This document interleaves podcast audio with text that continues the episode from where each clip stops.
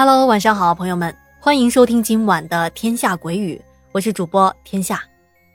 今天咱们啊来了一位新的朋友叶不归，叶不归的投稿啊非常的有意思。他是一位零零后，来自辽宁省的葫芦岛。为什么我说叶不归的投稿很有意思呢？因为他是从一个不同的角度去说这件事情的。怎么说呢？他家啊从事的行业比较特殊。正是因为他家里的缘故，所以他能够接触到很多我们平常人见不到的奇怪事物。他家是做什么的呢？咱们就不细说了，毕竟这啊是电台节目，大家多多谅解啊。我们要遵守国家和平台的规定。那么现在我们主要要讲的是，他到底遇到了什么事儿，看到了什么现象，对吧？那现在我就来跟您好好的说一说叶不归投稿的这第一件事情。叶不归说：“这件事儿发生在二零一八年那天夜里，大概是十点钟左右。我和我的爸妈呢，正准备睡觉呢。家里来了三四个串门的客人，都是村里的和我要好的叔叔和伯伯们。当时啊，我挺困的，待在自己的房间想睡觉，可是屋里头隔音不太好。”他们在客厅里聊得热火朝天，咋咋呼呼的，吵得我是翻来覆去，怎么都睡不着。我有点烦呢，就玩起了手机。过了一会儿，我隐隐约约的听到外面传来了若有似无的哭声。我挺纳闷的，这谁呀？大半夜的。接着，客厅也安静下来了。过了几秒。我听到客人们跟我爸在议论，说啊，这是谁家的姑娘啊？怎么在哭呢？别是出了什么事儿了吧？这时候我爸就喊我，啊，问我是不是还没睡，让我出去外面看一看。我本来是不想去的，可是又有这么多的客人在，也不太好拒绝我爸，于是就极不情愿的出门了。打开了门，左右看了看。外头一个人也没有，可是哭声越来越大，我断定啊，肯定是从远处的巷子那边传过来的。而这会儿呢，已经是休息的时间了，左邻右舍全部都安安静静的，只有这凄惨的哭声在外头飘荡着。哎呀，别说，听着我实在是挺害怕的。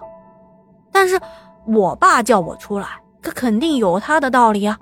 只能是硬着头皮继续循着哭声的来源往外走。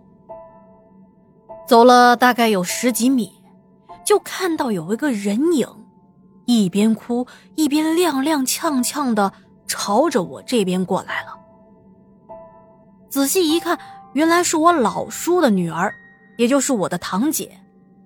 老叔在东北的意思就是年龄最小的叔叔，堂姐呢比我大一点。我看他现在都已经哭成个泪人了，猜着可能是受到了什么委屈，赶紧过去搀扶他，问他：“姐，你咋了？受欺负了？跟老弟说，我给你出气去。”姐姐抬起了满是泪水的脸，啊，突然间抓住了我的胳膊，他跟我说：“我，我害怕。”啊，对对对对对对对对对。姐啊，你你劲儿怎么那么大呢？别说啊，他刚才的那一把力气用的可不小啊，把我给疼的龇牙咧嘴的。他抓住我的胳膊之后，哭得更厉害了，而且还一直的说我害怕，想要回家。我说，姐，咱们这不是到家了吗？你是说要回自己家是吧？可他啊。就像是受到了极大的惊吓，根本就没有直接回答我问他的任何问题。当我一对上他那一对涣散的眼神，我立马反应过来了，我姐这是撞到了什么东西了？这是。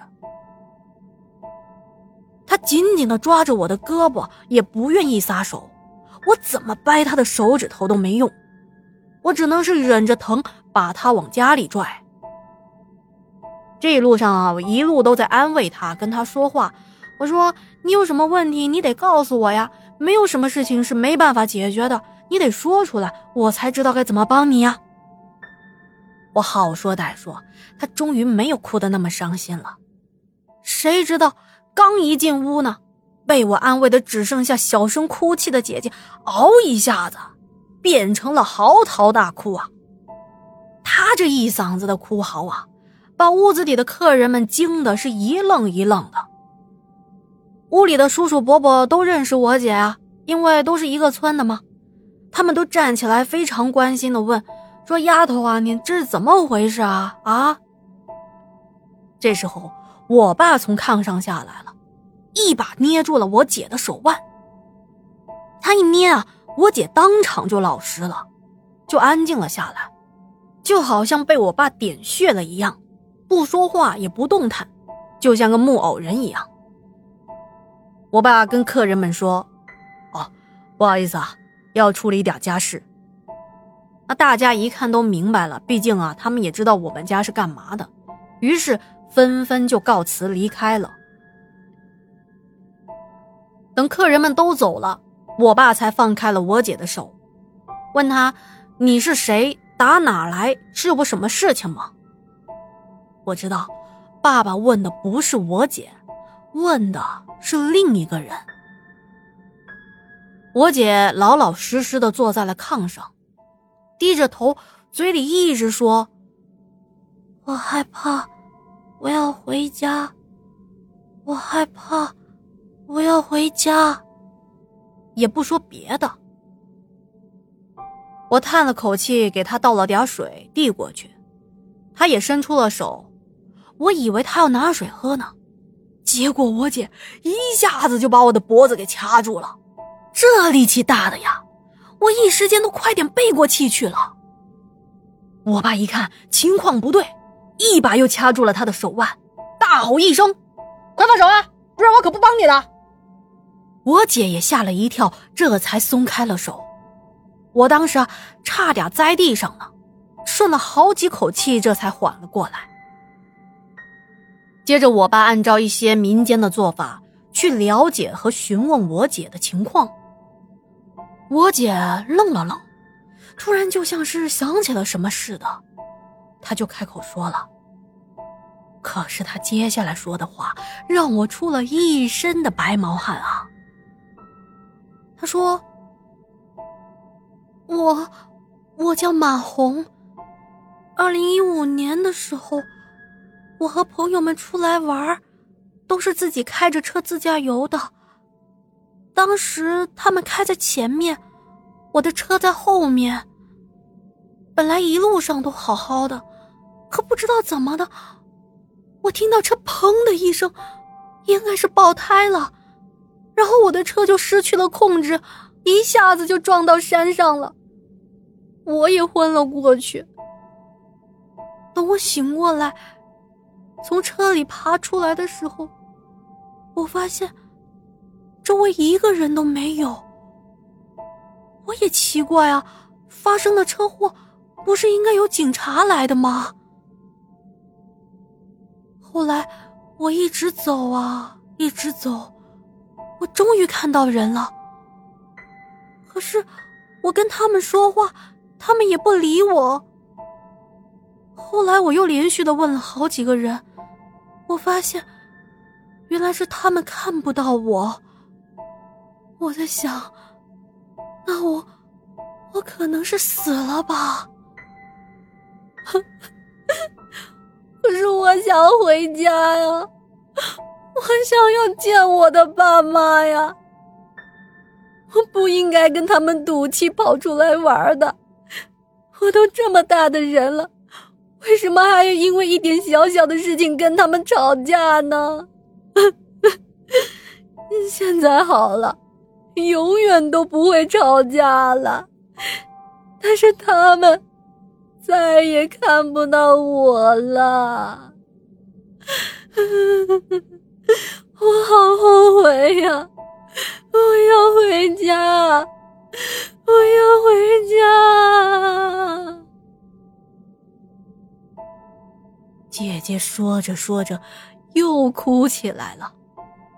我和我姐从小一块长大，从来没有见她哭得这么伤心和幽怨的。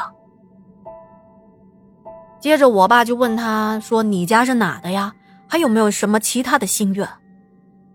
他说：“他家是营口的，他就是想回家，没有别的想法。”我爸点点头，拿了一些纸扎的东西和纸钱什么的，到十字路口烧了，意思是送马红回去。